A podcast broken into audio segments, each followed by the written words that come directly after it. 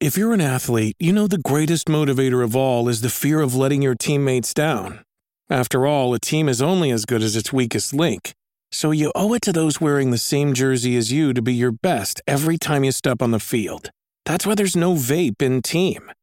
When you vape, you can expose your lungs to toxic chemicals that can damage your lungs. If you're a step behind, the team's a step behind. Brought to you by The Real Cost and the FDA.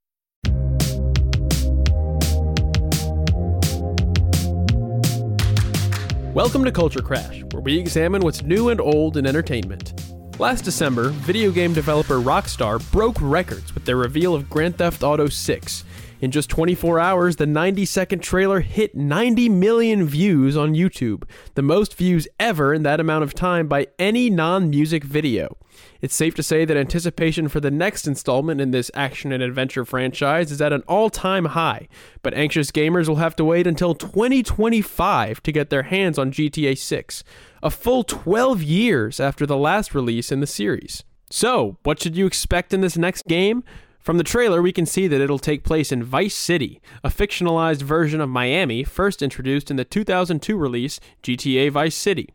But while that game takes place in a retro 80s version of Miami, GTA 6 looks to be set in the present day.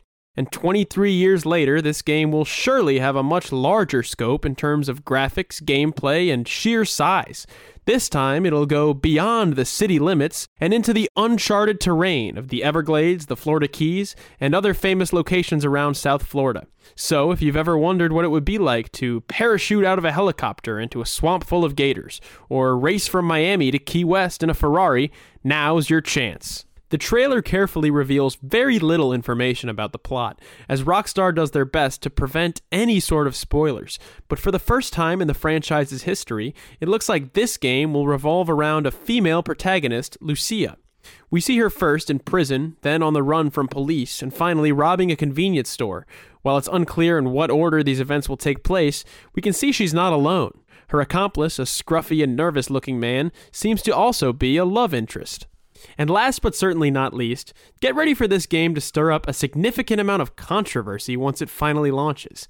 Elon Musk already said on X that he doesn't like the franchise because it's all about committing crimes.